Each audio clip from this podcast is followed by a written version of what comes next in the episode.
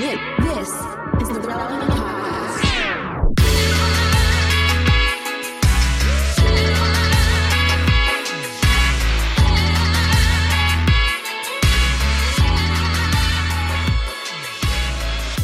It's episode 980, and it's the Relevant Podcast here in Orlando. I'm your host, Cameron Strang, and joining me from Lake Nona in South Orlando, Jesse Carey.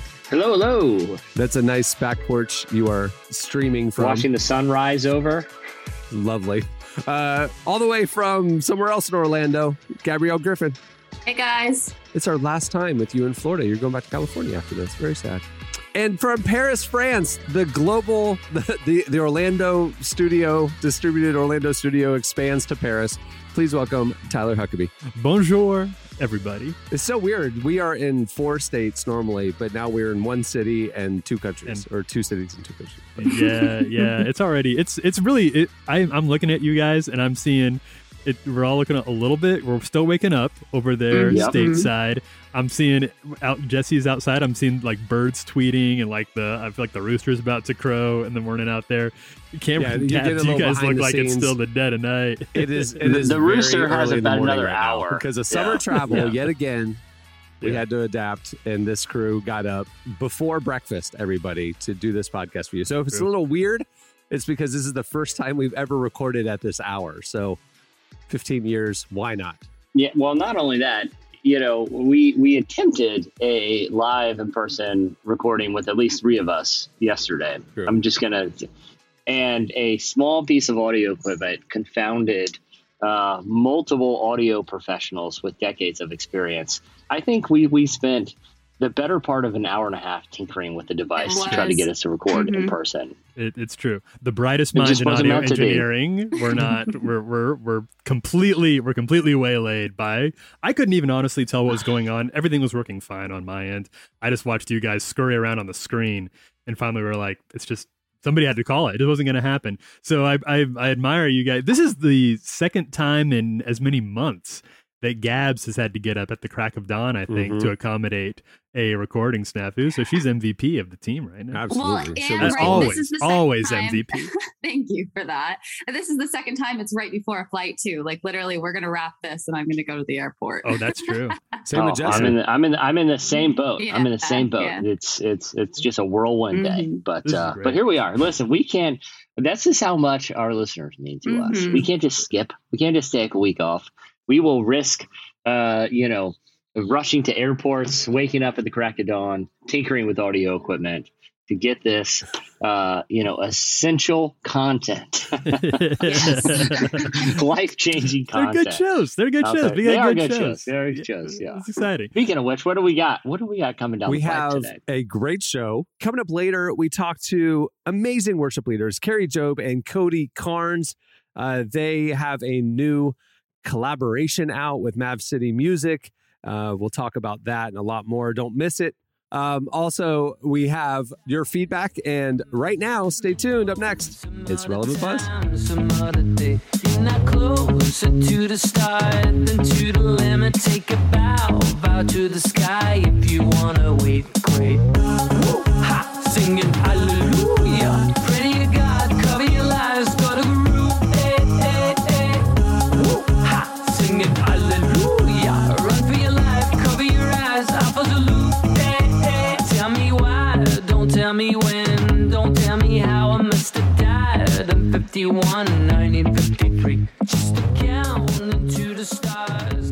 You're listening to Phoenix. The song is Alpha Zulu.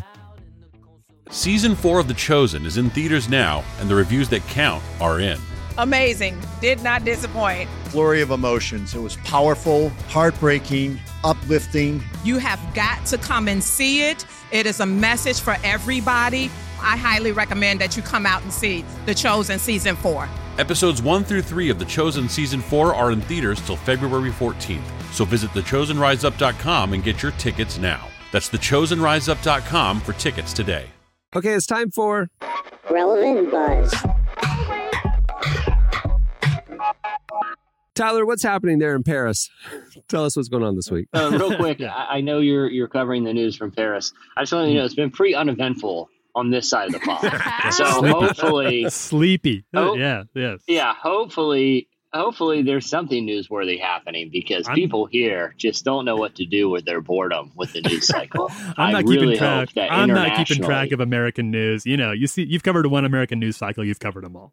And uh, yeah. and I don't think, Yeah. and I'm, I'm assuming, you know, obviously there's there's a lot to cover about the American news cycle. Much of which you can catch over at relevantmagazine.com. most of it most of it this this couple weeks it's just it's cat stuck in a tree here there you know uh you know uh bake sale here you know it's just around the country it's just slow wholesome news everywhere so please tell us something exciting that will get people stirred up tyler I I am aware. I'm aware. Even even from Paris, we are aware of some very major SCOTUS decisions, like a couple weeks ago, the overturning of Roe v. Wade, and uh, of course the some of the big fines that the January 6th Commission is finding, uh, things of that nature. I've chosen to take a take a skip on that one for the relevant buzz. We're going to keep keep it to things that maybe you don't know about or don't have a lot of context about. If you want to read more about those things, you can obviously go over we to the website and read it. That's good. That was a good plug. That's good. Like there you go you know those stories, and It's we are stuff. covering those Y- stories. Here's a Yeah. story that might have fell under your radar. Yeah. I think I, there's a because there is still a lot happening, and this one's we're just going to start off a little bit. Th- This one I, I was in, I was intrigued by this one. Uh, this is a story that came to us from the Economist. There's this group called the Economist Intelligence Unit Global Livability Index. It's a very long name. What they do is every year they rank. Uh, it's 173 major world cities about on a scale of livability, which are the most livable, the easiest to get to, and which are the least. It ranks them according to five major uh, sort of measures. Uh, those measures are stability, uh, political stability, healthcare, culture and inter- environment, and uh, the education and infrastructure. All right, What so about, those are the about things cost they of use living? to Does that factor in I think that's they call that part of stability. stability? So Okay. like just how stable is your is your living situation Yeah, yeah, there yeah. basically. Yeah. So like I cannot so your you know is your rent going to soar out of your ability to pay it? Is your, are you going to lose your job easily? Those sorts of things. Wages. Um, a, a few. Bef- I, I won't have you guess because there's a lot of cities on here. But one very notable thing that I'm interested in get you guys thoughts on of the top ten, all of them were from two continents. There was only two continents represented in the top 10. If you don't count, it's true. Number 10, there's a tie at number 10, and one of those cities is Japan. Uh, so that so Asia is Japan's not represented a at the very end of the top 10. It's from the city is from Japan. Oh, the oh, I city thought is you in said the Japan. city not, is not the city of Japan. like- not, not the city J- of Japan. J- Japan, Ohio. You've never been there. Lovely. Uh, but other than that, Europe and Canada dominated the top Canada? 10 entirely in Wow. a I clean thought sweep. Australia would be up there. Clean Okay. sweep. It's but it was so so number one. The top the top most livable city according to this was Vienna, Austria, uh, which is often at or around the top spot. It kind of bounces around the top three. Took a little nosedive during COVID, like a lot of cities did, uh, and its response didn't measure particularly high. But with COVID kind of in the rearview mirror, Vienna is number one. Uh, number the two sausages. is the sausage factory. Yeah, is a it's the sausages. employer. Yeah, like we said, yeah, we said culture and entertainment. Uh, That'll do it. there, there, there's a there's a high degree of uh, of the sausage to just life fulfillment ratio. You know, I mean, we we've Uh-huh. observed that. Germany's You know, bratwurst, but Uh, Berlin's yeah, way up obviously. there. Europe. Vienna. There yeah. are neighborhoods in working class Pittsburgh that are among the happiest places on earth just because of bratwurst intake. It's it's it's incredible there. It's it's it's a utopia. utopia it's a, sausage. It's a sausage sausage filled utopia. Yeah, sausage fueled utopia. You know. Uh, Your, uh, I, I don't know if your theory holds true for number two because Copenhagen, Copenhagen, Denmark is next. I'm not aware. I'm not familiar with the Copenhagen sausage scene. I mean, for all I know, it's very you're- robust. They keep it. To you are themselves. Swedish meatball adjacent over there, so Mm, like I think there's a true. Big like ship 'em in. it's the sausage corridor in. there in Europe. You know, it's yeah, you're, you're, you're, you're yeah you're you're moving to what I call the crock pot oh corner, Oh, which my is just they're all the minis.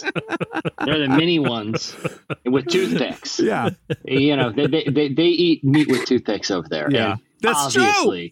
all of those meats are eaten with a toothpick. All from. Scandinavia. Yeah, we haven't thought about this yet. Obviously, life is good, despite despite their governments being socialist hellscapes. If as we your all primary know. utensil is a toothpick toothpick, culture you're has- eating what? You're eating right. Life is good. hang right. on. Your your your theory is holding here because number three is, is Zurich in Switzerland. So I really do think we're get, we're, get, we're getting around to something with the Uh-huh. meat with the toothpick and a meatball situation. that uh, Yeah. that I, uh, good job, I, I don't I didn't see that. Maybe it's in the portions. study. Maybe it's I tapas. see- Maybe it's small bites. They're just you know it's a That's healthier gotta be lifestyle. it. That's got to be it. They don't eat a lot. They do eat a lot of meat, but they eat it in very small bites. They don't It eat a foot long really brat like the Pittsburgh. Utopia. They eat little toothpick brats. Yeah, yeah, not a lot of big. So I think so. That was the the U.S. obviously didn't crack the top ten this year. Uh, L.A. jumped actually 18 points up, which is uh, which is which was pretty notable over last year's placement. It was in 37th place, and the city that saw the highest nosedive of every city on the list was also an American city. Houston fell 25 points down to 56th place. Uh, Houston, our our own downtown Emily Brown, who is an occasional resident of Houston, slides in and out of there. I don't know. She's not around to defend Houston this time, but according to this index, I she think needs to she get would out. She agree needs to with get the out and current stay ranking. out. Based on the Yeah. stories I've heard. Uh, so the full, I got the full list over there, at relevantmagazine.com. If you're planning on making a little move, a little international move, if you're a little tired, if you're a little sleepy after your COVID lockdown, looking for a new place to go, uh, this might be a, a helpful little blueprint for you to go check it out. I'll, I know I made a move to Paris. Paris, I would say, did not do super well in the rankings, so I'm not exactly a textbook case of how to use this list very well. But uh, but you can definitely go check it out there, and especially if you're open to moving to some Nordic countries, uh, Yeah, I think that would that might be a little bit of confirmation for your situation there. Love it. Yeah, I yeah, Nor- Nordic countries. I, I I watch a lot of uh, Netflix travel shows, as we all do during COVID, and every time they visit one of these delightful Nordic countries, everyone seems very happy. And they all seem to be eating a lot of salted fish as well. So again, I find a lot of correlation between meat you eat with your bare hands or toothpicks, or just slurp down, and just your overall fulfillment in life. So this is really fascinating stuff, Tyler. I think you're onto something. That's the takeaway. Have you guys also noticed that like all those tiny home shows that are on like Netflix and stuff, they take place in a lot of those uh, a lot of those Yeah. countries and places. I'm I'm ready to go. I'm already close. I'm halfway there, so I'm ready to. I'm I'm just gonna I'm just gonna hop on the train and head up there, and you guys are gonna hear from me again in my new. I've already paradise. transitioned most of my lifestyle so that I can be sustained only on crockpot meatballs. Oh, so my we're, we're- you know, goodness. I'm, I'm expecting, I'm expecting my serotonin levels to soon be through through the roof here because I got a whole pot cooking right now. Crockpot dishes are a goaded food. There's no there, they, there's no misses in the out of coming out of the crockpot. I I it's one of my big. I really miss it. That's the crockpot isn't the big part of the Parisian kitchen.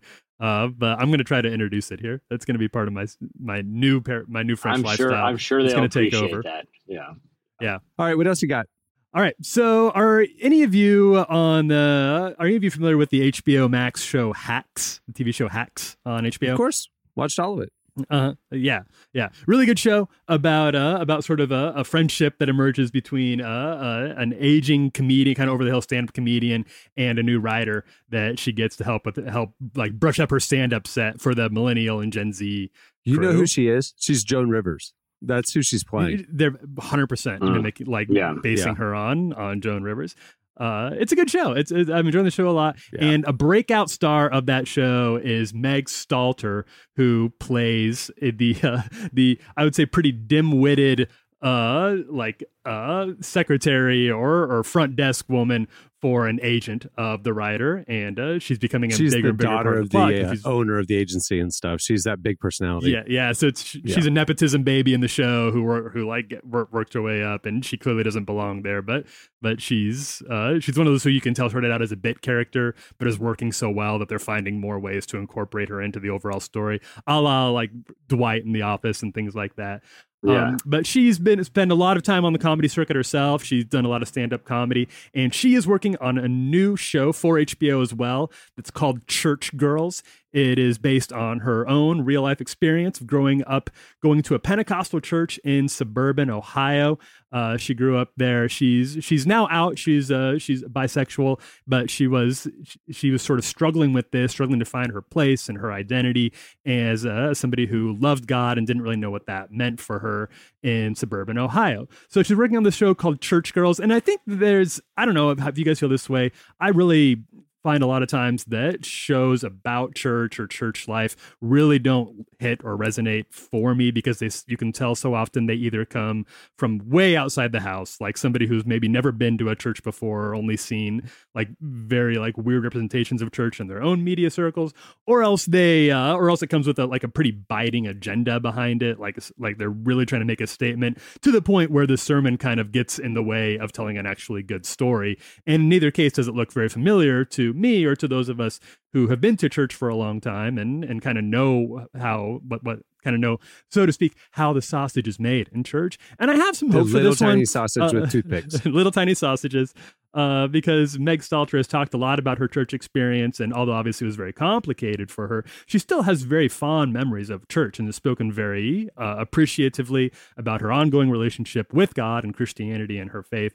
And uh, I, I hope, and don't know yet, but I hope that this could be sort of an, an interesting, different, maybe more nuanced look at church in the pop culture sphere than we've gotten in quite a while, for, especially from a place like HBO and, and A24, which is also co producing this. What are you saying? Righteous Righteous Gemstones isn't a documentary?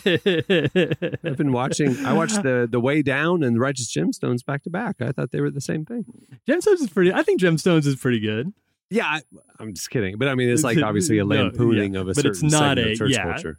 Yeah, Yeah. yeah. It, it you know it is it like it is one of those things where it's hard to think of too many pleasant depictions of kind of modern evangelicalism in, in culture and media. I mean, I feel like the a lot of times, Cameron, you've made this observation before, where uh, you know a lot of times depictions of church that are just sort of you know plot devices are often amalgamations of just a bunch of different denominations that happen to meet. You, you know what I mean? Like you can tell, like in a lot of cases, like the writers didn't really have actual experience in a particular church that they were trying to replicate. They were just sort of taking a lot of different church stereotypes and throwing them into like a scene representing the church, where you know, getting the depiction that it shows kind of the good, the bad, and the ugly, but also the thing that keeps bringing people back every week is sort of rare in in culture, and I, and I think I think it would you know it, it would do it would do I think a lot of viewers well to kind of see that side of it where yeah we, we're all uh, very very well aware of the warts of the modern church. But like I said there is something that brings communities together to meet every week and to, to impact lives to get people to dedicate their life to this thing that I think it would be it would be kind of fun to watch a depiction of that's honest and funny and true, but also um, you know done in good faith, not necessarily looking to just kind of send up or, or make fun of. Yeah. Hopefully that's what this is. Hopefully Yeah. so. We'll keep an eye on Yeah, it. yeah, Yeah, we'll keep an eye on it. It'd be it'd be cool if we got an opportunity, and I hope we will to talk to some of the people involved in it. I wouldn't be surprised if we have some of those coming down the line, right? So Yeah. so keep your eyes peeled. For sure. All right. What's the last thing? Uh, last thing I got, you you may have seen it, especially if you were following relevantmagazine.com, but uh, but our friends Maverick City Music headed over to NPR to the infamous Tiny Desk to they got all 30 people in this Wow. quote unquote No tiny way. desk. I don't I don't know how tiny we're actually talking here, but but uh but they did get everybody around for uh, a couple performances at at the Tiny Desk Studio, and uh, it was, that was cool. That's like a, that's kind of a king making situation for a lot of bands, and, and it was cool to see Yeah. Mav City. As far as I know, the only worship band to ever do a Tiny Desk concert. Uh, and here's a clip of them singing.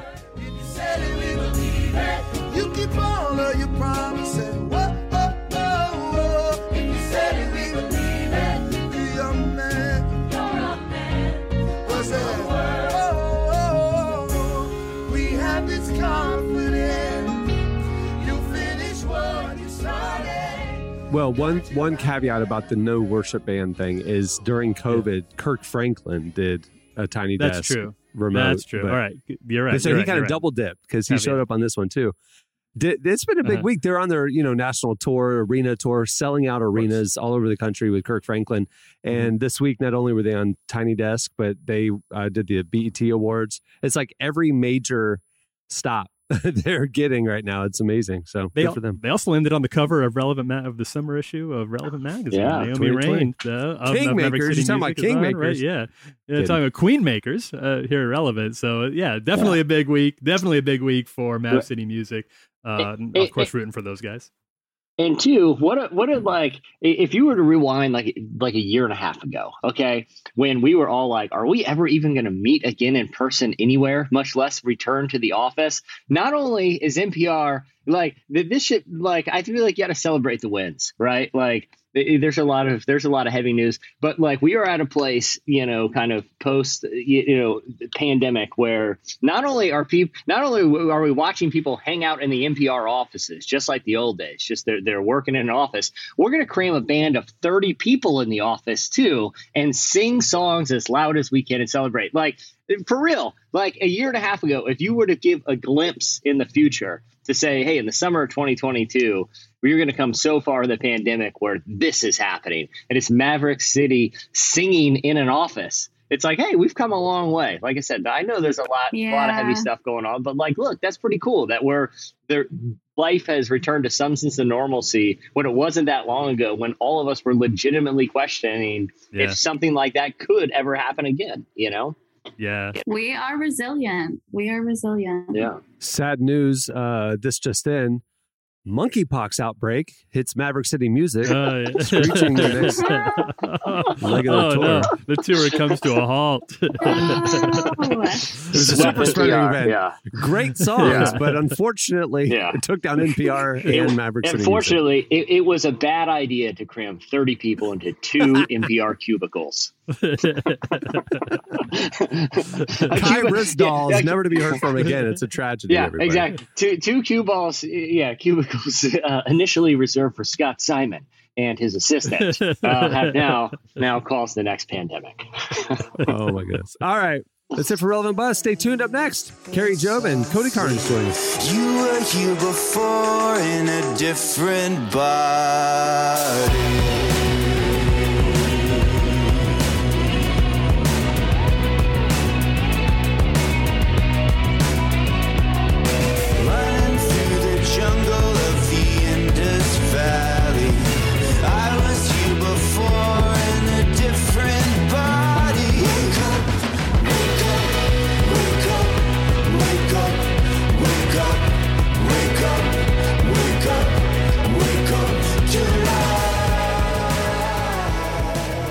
You're listening to Young the Giant. The song is Wake Up. Hey, if you like this podcast, but you might like it better if there were no ads, you can do that. Head over to relevantmagazine.com and sign up for Relevant Plus. For just a couple bucks a month, you get this podcast ad free. You get ad free unlimited reading at relevantmagazine.com, including the full podcast and magazine archives, our beautifully designed digital issue, and a little more. Uh, check out all the info right there on the Relevant Plus tab at relevantmagazine.com. Well, Kari Jobe and Cody Carnes are a worship leading duo from Nashville, Tennessee. Together, they've written numerous modern church staples like Run to Father, Nothing Else, and of course, The Blessing. They joined our very own Tyler Huckabee to talk about the impact of the inspiration behind some of their biggest hits, the importance of writing worship music that engages with real world issues, and why the best worship can come from listening to God's people. Here is our conversation with Kari Jobe Cody Carnes.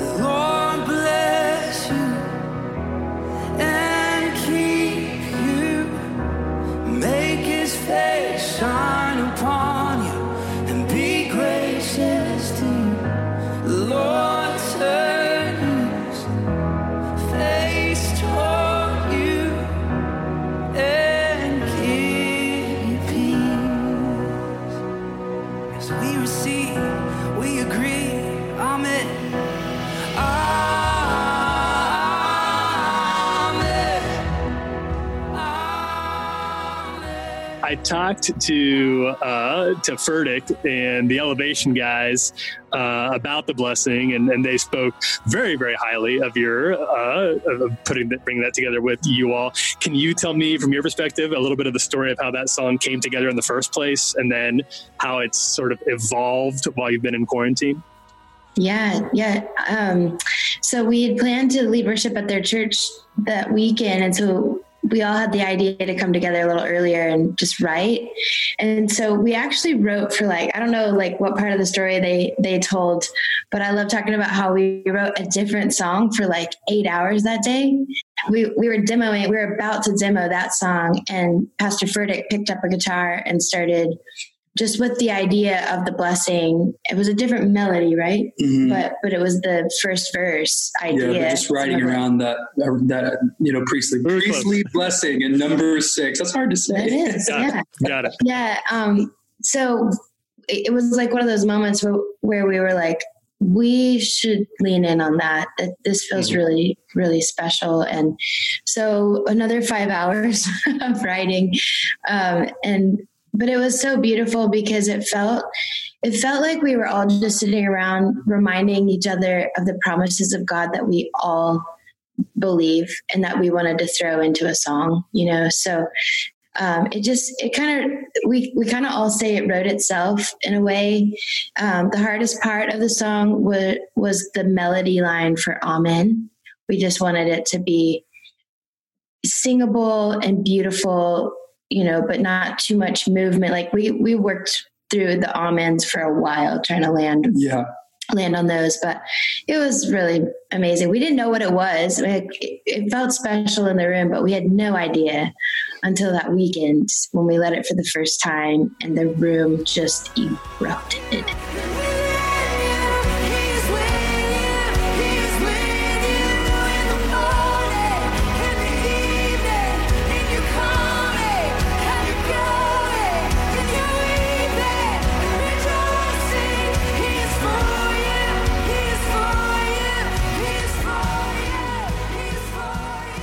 I'm curious about the uh, the the songwriting process, especially for, for people like you who uh, create who worship music, corporate church music.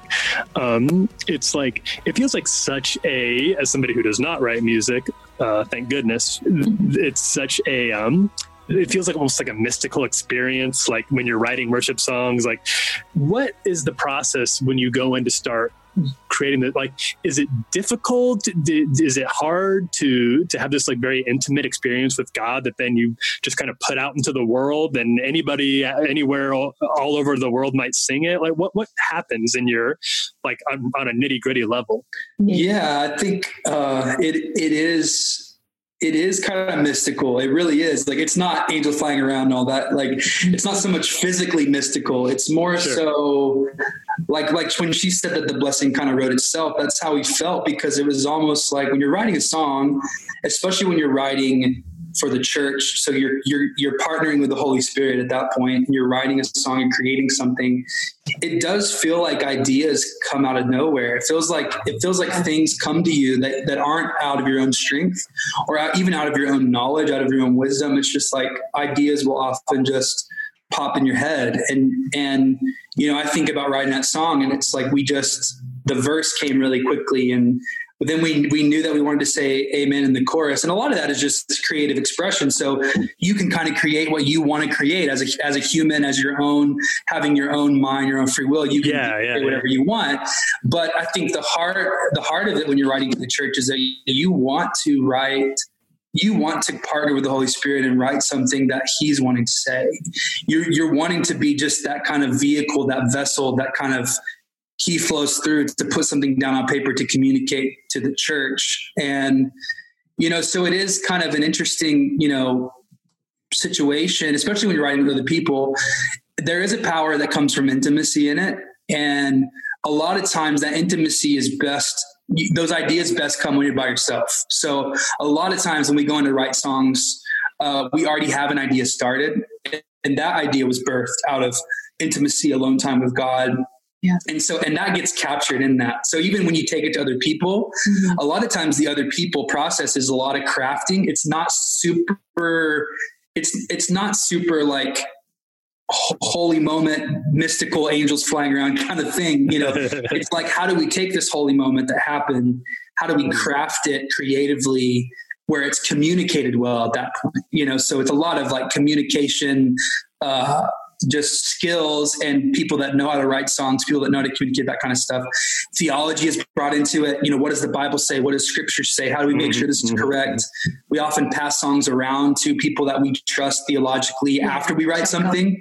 Hey, will you check this? Hey, will you let me know if anything in this is weird or you know, what's your perspective? Like, we want these things to be accurate. So, our our our pastor that we send songs to, he's the best because he like dramatically gives us answers.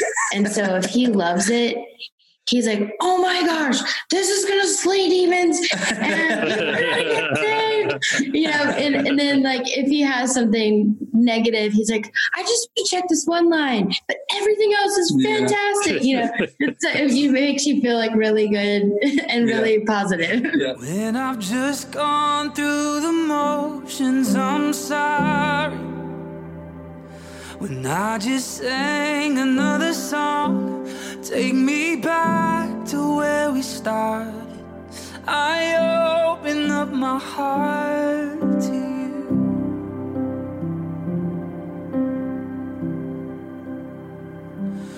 I'm sorry. When I've come as you have um, uh, like sought God on this and and prayed about this the, the right way to respond. Um, do you have any like advice or wisdom that that, that search has has uh, brought to you that you would feel comfortable sharing with the people who are going to read or, or or listen to this? Anything that you found that you feel like would be useful for the church trying to uh, as they grapple with what is the right thing to say and uh, how, how do we accurately grapple with the moment that we're in Yeah. Um, so my dad, my dad's a pastor and I grew up with my dad being in leadership, my mom and dad. And my dad was going on um, one of the days this week, he was going to a church that has been dealing with intense like tension with this whole topic and and maybe even like dealing with a church split because no one knows how to fully reconcile. And it was really, really sensitive and just so just so um, broken. And I remember the other day, I just I felt so led to pray that people would be more desiring of just following what the Word of God says, even if their feelings didn't line up yet.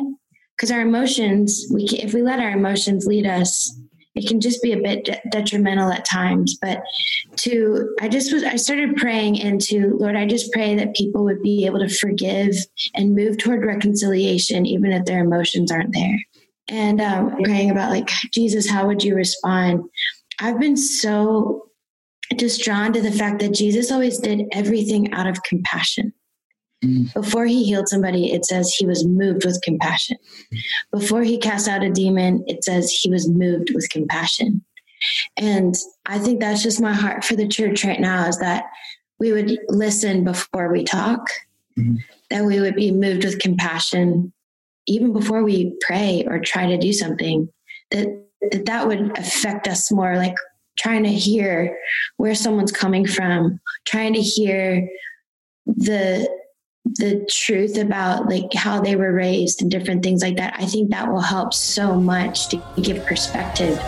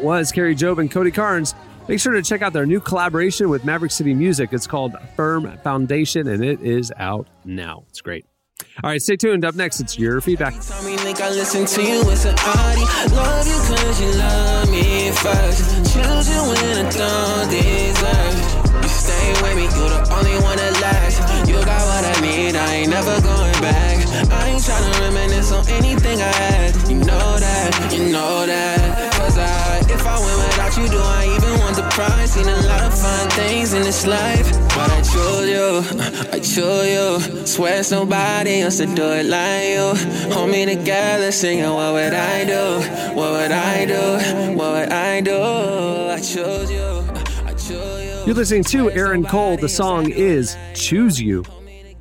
Okay, it's time for your feedback. Uh, last week, we got talking about Derek's uh, Woodsits and his home repair challenges, shall we say, uh, that he's having. In fact, Yeah. he's so he's so over it. He decided to leave the country, and he's in the islands this week with his lovely wife. So, um, he needed a break from all the home renos. So for the question of the week, we asked you your worst home renovation contractor or landlord repair story. You guys hit us up on Twitter at Relevant Podcast, and here's a couple of our favorite replies. Okay, Mary, good lord. This one, uh, this This is the worst one case scenario. this could took a dark turn here, Mary. She said my husband was doing some living room renovations and hit an artery in his arm with the drill he was using. Oh. The renovation turned into what looked like a murder scene. He was okay, thankfully, but the cleanup was quite something. How does that happen? What exactly was? Yeah, yeah. How are you holding the drill? Like w- w- I've used drills numerous times. and Never I've pointed never it anywhere near an artery. You Yeah. know, this- How traumatic. She yada yada a lot of this story here because A, I don't know how you drill your arm. B, and then he was fine. You, if you drilled through an artery, you're not just fine. You don't just you don't just like re- put a band-aid on slap a band-aid on that and let it go away. It sounds like a if, especially if it looked like a murder scene, they probably had to drag him to the ER. Do you feel like one of those people? Mary's one of those people that just doesn't get rattled by anything. Like Mhm, nothing. Like mhm. maybe Yeah. her husband is like Cool o- an overreactor, and like he's cried wolf too many times, and he's like screaming, "I think I hit an artery. I think I hit an artery." And she's like, "You're fine. Whatever. Here's a band aid." I feel like she's just over his antics. Like she's married to this Yeah. big, dramatic, clumsy guy, and she's just like over it. Yeah, he hurt himself. He's fine. Yada Yeah. yada. You know. but, but what if? But what if? I mean, we can joke about it because he's fine. Because what if he didn't make it? They're like, "Oh, Mary, what happened? Oh, that baby, he died while assembling the new ottoman." Like, you know what I mean? Like, Oh what a way to go! goodness. What a way to go! What a way to go! just trying to make you happy. Put together the new ottoman. Oh my goodness! It's All right. it's slightly less dramatic as far as I can tell here, but but it, but it, but maybe not because I've well Bethany said my husband and our groomsmen were painting our new apartment while I was at work. All right, Bethany. First of all, let's stop there. You don't. If I feel like if uh, if your husband and his groomsmen offer to do anything, that's an immediate no. That's just a Yeah, bad. right. that- nothing. What are you talking? No, immediately yes. Thank the Lord there is men out there that are willing to do something. I, But have I think hung out that- I think that's a good idea. That's the, the, the problem isn't that men are willing it's to do the something. husband thing is It's the fine. groomsmen. Gabs. It's the Yeah, it's- groomsmen. Yeah. Yeah. A group of why is groomsmen. groomsmen are incapable of they're incapable of Okay. making good decisions. They, Okay, I, Yeah, I, I have been a let- let- groomsman. Fair enough. Yeah, let, let me explain this.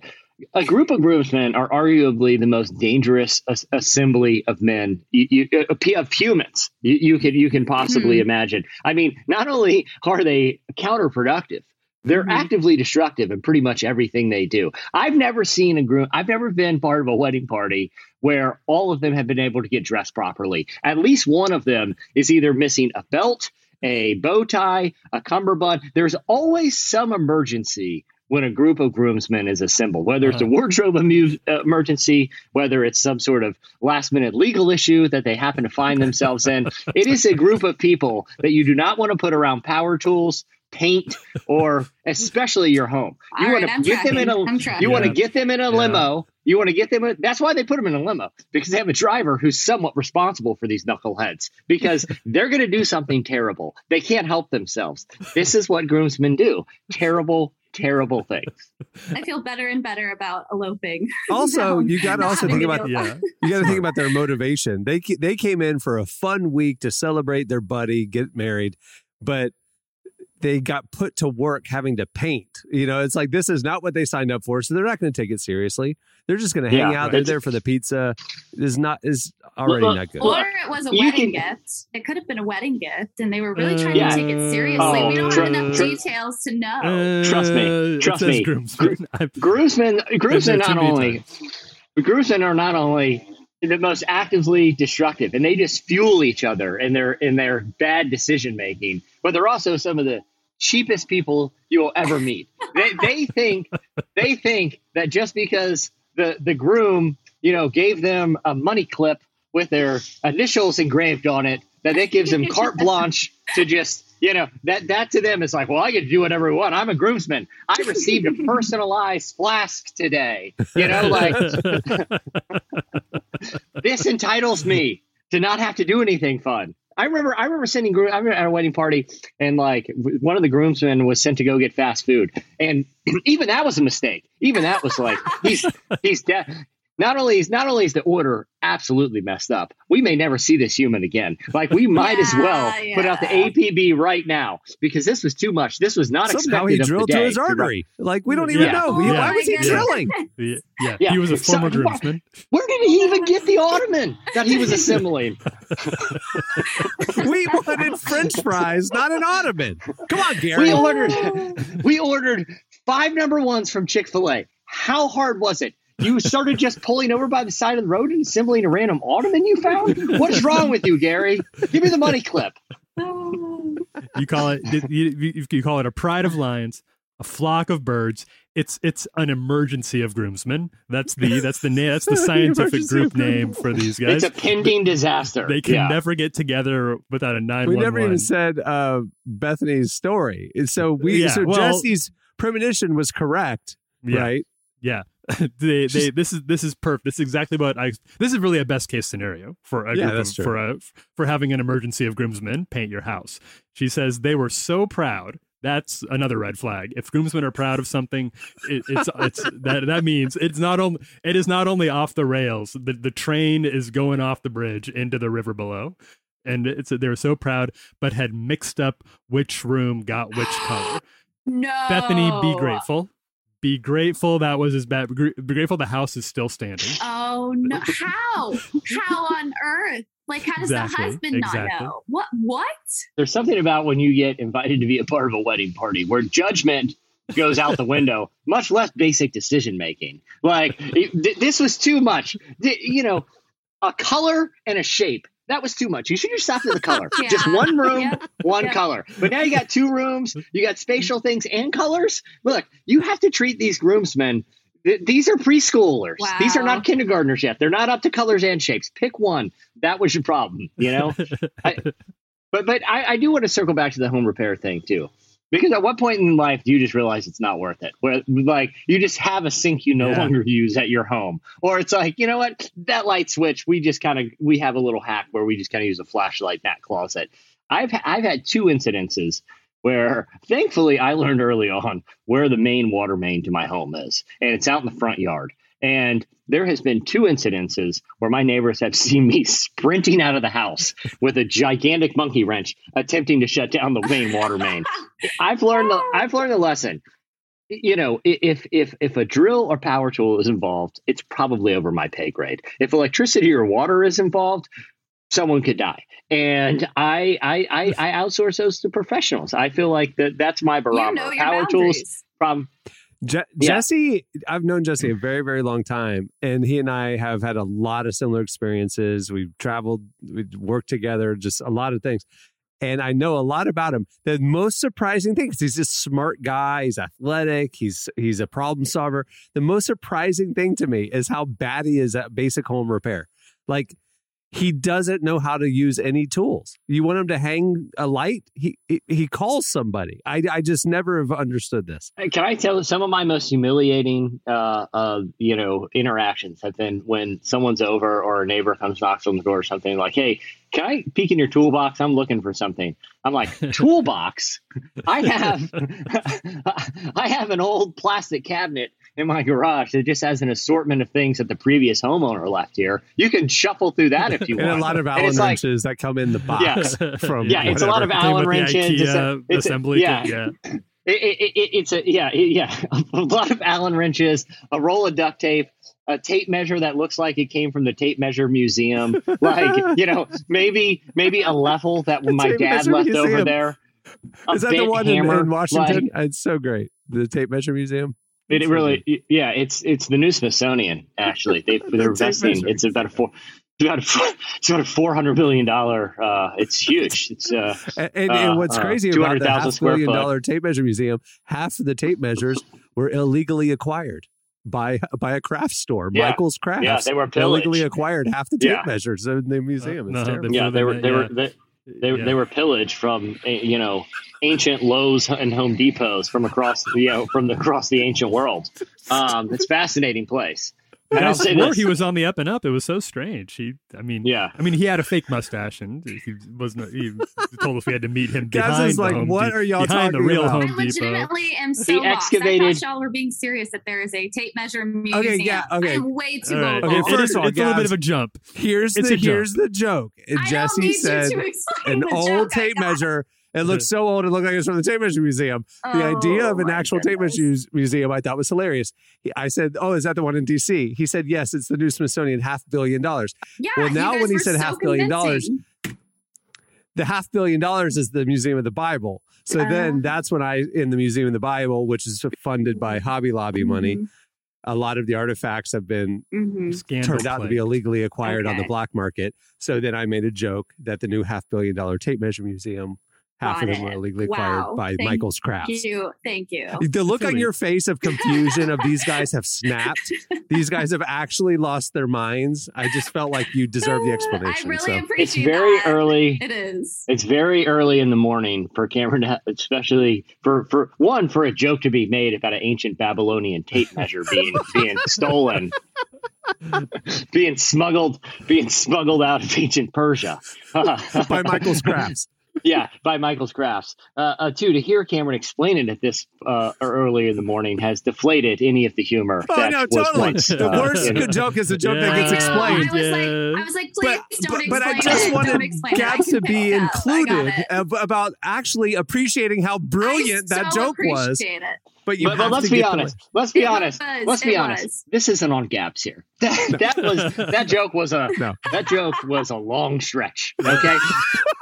I think if it wasn't so early, I would. Yeah, I think we, this is good. This is good. This is laying the groundwork for future Hobby Lobby Museum of the Bible uh, illegal purfling of Indiana Jones type work to get the, to get their artifacts back. Jokes that may come d- down the road. Yeah. and Gabs is now Gabs Well is now in the know. Yes, yes. She's we in had the to know. do we had we had to do I the work right now. We had to we had you know we had to get busy. I, it wasn't fun. wasn't fun for us. Well, certainly wasn't fun for the listeners. But No. in the future, when we make those jokes, it's gonna it, they're gonna soar. We're looking Li- talking listen. slam dunks. Listen, you know we're recording early when the primary material that we're bringing to you for the better part of an hour now is a commentary about Swedish meatballs and their link to happiness and possibly finding Toothpick the food. tape measure that the carpenter Jesus used and stealing it and placing it into a Smithsonian. And Yeah. by Michael yeah. Scraps. and and and and let us not forget Mary's Oh, yes. bloody husband. Oh, yeah, yeah. And Neft's It husband, was- this is just fine. over. He's fine. Yeah. And the emergency And- and- of groomsmen. And manslaughter by Ottoman. Yeah, what an episode. What an episode. This is a humdinger. Hard hitting we stuff should, do, here. we should we started doing these earlier. I oh. think Oh yeah, no, we, that's we not really landed the on the sunrise secret. session. That's this is why morning radio is so good. Because I was just talking to somebody the other day. I can How, like, so see that. When I was growing so up, morning that. radio was the height of comedy. Like it was the pinnacle of the comedic experience. Was just hearing a couple goons, you know, at, at, at that that had been up Mhm. since four thirty a.m. Just trying to make a, a joke about a traffic accident that's clogging up rush hour. That was the pinnacle. Uh, and then like, all right, we run out of material. It's time to prank call McDonald's. You know what I mean? Like that's why they were. Or Yeah. or the second date update. Did you guys ever listen It's- to that? It's funny. I was just I was just with my in laws and they were unpacking second date update stories for me. I'm not and it familiar may, with this. I love I've them. never heard I of it. love them. They're Okay. addicting. They're What is so it? Gabs, funny. it is so know. funny you mentioned that because I had an extended conversation. So uh, basically, like, and Gabs, if I'm butchering this, please, please clarify because I, I've only, I've only experienced these secondhand. But I talked by my brother-in-law about an hour last night. He was telling me some of the funny ones. But basically, like, a radio station will call, um, you know, they'll, they'll call someone who went out on a date with someone who didn't get a second date to learn what went wrong, and they'll get both perspectives of you know why this person didn't call back for a second date. And it you know often those perspectives are wildly different experiences and and and comedy often ensues. Gabs is that somewhat accurate Yes, yes. And they do try to get you a second date. That's like the whole point is to try to hear both perspectives. And usually one person is like really invested and Sure. wants a second date. And so they try to get you a second date. I have heard so many crazy stories on there. I just Well, can't believe how crazy. even secondhand i was laughing because my brother-in-law was like one they were like well i didn't want to go on a second date because he brought a snake on the date and they're like well that's pretty weird Oh, they're like yeah. that's pretty weird but it's not Oh, that bad you yeah. can give me a second chance they're like no but the snake bit me on the date Like you know, it's like okay, that that's that seems like a red flag. Yeah, yeah, like Yeah, ridiculous yeah. things. Yeah, I, I heard one uh, recently that was this woman took her, I guess she went on a date with this guy and she wore boots, like cowboy boots. And she took her boots off and stuck her feet up on the dash. And apparently her feet were mighty stinky. And he couldn't hack it. He, he just couldn't hack it. He rolled the windows down and was like, all right, you need to put your shoes back on. And she thought the date went really well. She she really did. So he calls in, they get both perspectives, and he's just like, I, I couldn't do it. Her her feet. It was That's her a, feet. that's a me. gamble. That's a gamble. Barefoot is a gamble. That, that really is. You got to you got to be really Mhm. confident. in It your, is, it did- is. Did Stinky Feet get the second date? No, they didn't. No, nope. He was just like, I'm sorry. Maybe they could hook Stinky Feet with the snake guy. I feel like you know, everybody deserves love. Everybody Yeah. deserves love. Jesse, I Either don't way, know if it was all- my connection or your your AirPod microphone, but I thought you said that they brought a steak on the date. You said a no, a snake. snake, I did too. a snake. Yeah, I heard steak too, and I heard steak bit me. And I didn't know what, what a steak a steak so bite was. I was like, what? I didn't question it. I accept Listen. I didn't even question it. it. Listen, Steak bites man. Okay. I did too. Steak. We all know what steak bites are. How dare you, Cameron? Steak bites are amazing. Yeah. They're, Is it they're like a meat you- sweats? Like what's You're going on? They're a And it meat. They're steak. Steak. A steak bite is a steak you eat with a toothpick. Okay, if you bring It's that on a date, happiest you can, as it's the what, happiest you can be in oh, America. Like sirloin tips, like little Yeah, a little, t- steak a- bites. a little I got steak you. bites. You can get a Yeah. bag full of them. You Mm, pop them in the microwave for three minutes. You come out, That's get your get your toothpicks. Heaven on earth. That that's a that's that's yeah that's a guaranteed date right there. I mean that is as close as Steak that's a that's as close to paradise we're gonna get on this side of heaven as a plate of steak bites. Okay. Well, Now, the people a in Norway bite- eat all their yeah. food with toothpicks, so maybe that's the key to happiness. Exactly. Is Yeah. steak bites. Yeah, we need The to. We need divorce our rates own, are very low. to corner the market. Yeah, yeah. They, they have some of the happiest marriages on earth because they're centered on learning love languages, digging into the Enneagram, and copious amounts of red meat consumed with toothpicks. They've With got to figure it out, those Nordics. Yeah. They're doing it right. They're doing it right. I'm gonna put that in my dating profile. Only eats meat with toothpicks. See if it, see if it attracts the right kind of people. This will- It'll attract. Go, it'll- go on a date to go on a date to IKEA.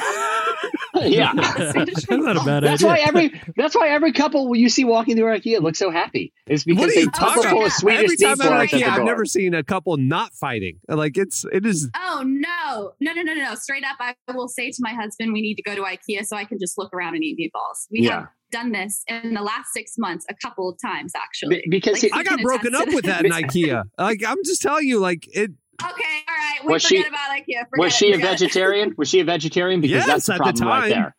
there. Well, then there was no meatballs, why. Cameron. Well, that, that because sounds that's user error. You were missing the meatballs. the happiness was yeah. disappointing. yeah. I'll say this about IKEA: they got to figure it out because when I go to Home Depot, it's extremely intimidating, right? Like Uh-huh. you got these Mhm. guys walking around in their little orange aprons, like they're better than everybody. Okay, I don't want to have to like it's a scavenger hunt every time I go. I feel anxiety wash over me as those doors open, and I just see warehouse row after warehouse row of Jesse, ex- have you used a Home Depot app? It has an in-store mode that you just tell the app, "I need a screwdriver," I and it will walk I you refuse. to the lo- screwdriver. I was- I was raised by a father who refused to take directions at a Home Depot from a device or a human. He was going to walk confidently right to where he needed something. And if you didn't, there was something wrong with you.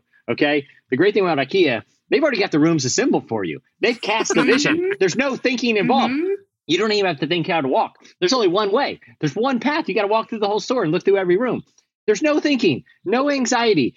Though I have seen two sets of groommen lost what appears to be for several weeks back there, subsisting, No. subsisting on a on a Chick Fil A order they were supposed to deliver three days ago. So that was the only thing. Do not. I don't even know how they got in the Home Depot, and they Don't didn't take seem. your emergency of groomsmen to IKEA. They'll get lost. All right. Well, there's more where that came from. Go check it out on Twitter at Relevant Podcast. Okay, it's time for this week's. Editorial question of the week. Hey. Well, I mean, we were inspired just now with the second date stories. Uh, we want to know your worst date story. We're gonna we're gonna pull a, a page from the uh, morning radio playbook, and you guys never disappoint on this one. We want your worst date story, uh, or most memorable date, or worst first date, whatever you want to, whatever wrinkle you want to throw in there. We just wanted to hear your uncomfortable situations. Hit us up on Twitter at Relevant Podcast, or if you see us post this on our IG, you can reply there as well. Well, before we wrap things up, I want to remind you go check out the brand new summer issue of Relevant. It just came out. It features Maverick City Music's Naomi Raine on the cover, and we have another Rain in the issue, Rainn Wilson. We got Jon Favreau, we got James Vincent McMorrow, uh, Dr. Caroline Leaf. So many amazing features. Go check it out. The ad supported version, which is presented by World Vision, is available for free. Just click on the magazine tab at relevantmagazine.com. And if you're a Relevant Plus subscriber, your enhanced ad free tablet and device edition is available in your dashboard. If you haven't signed up for Relevant Plus yet, it is the best way to experience Relevant. It's ad free reading at our website, unlimited articles, and enhanced ad free version of the magazine. Uh, you get an exclusive podcast, Relevant Plus Conversations. You get an ad free version, early release version of this podcast. And a lot more. Go check it out. All the information is right there at the website. Just click on the Relevant Plus tab. Plans start as low as 250 a month. Uh, I think you'll like it and we'd love the support.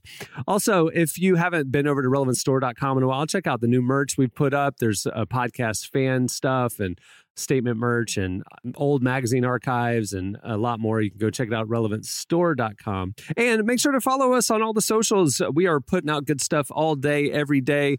Uh, the best way to follow along is on Twitter, Facebook, uh, you know, IG's pulled back a little bit. We're going to get back on the IG horse here in the coming days. Um, and, you know, if you want to get just the best, uh, you can go over to the front page at Relevant, sign up for our newsletter, and our top five trending stories each weekday will be sent to your inbox. It's a really good way to stay in the loop about everything we got going on. All right, on that note, we'll wrap things up. I'm Cameron Strang. I'm Jesse Carey. I'm Tyler Huckabee. I'm Gabrielle Griffin. We will see you next time. Have a great week, everyone.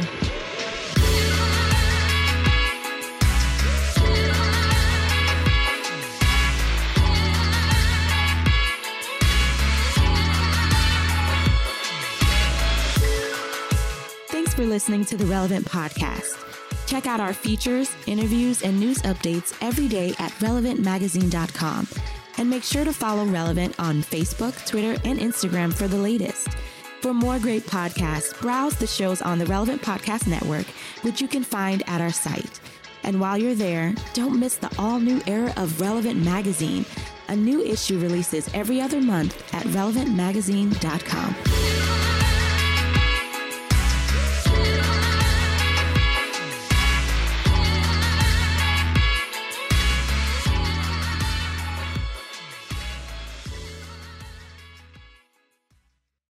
I've already transitioned most of my lifestyle so that I can be sustained only on crockpot meatballs. Relevant Podcast Network. Everybody in your crew identifies as either Big Mac Burger, McNuggets, or McCrispy Sandwich. But you're the filet fish Sandwich all day. That crispy fish, that savory tartar sauce, that melty cheese, that pillowy bun.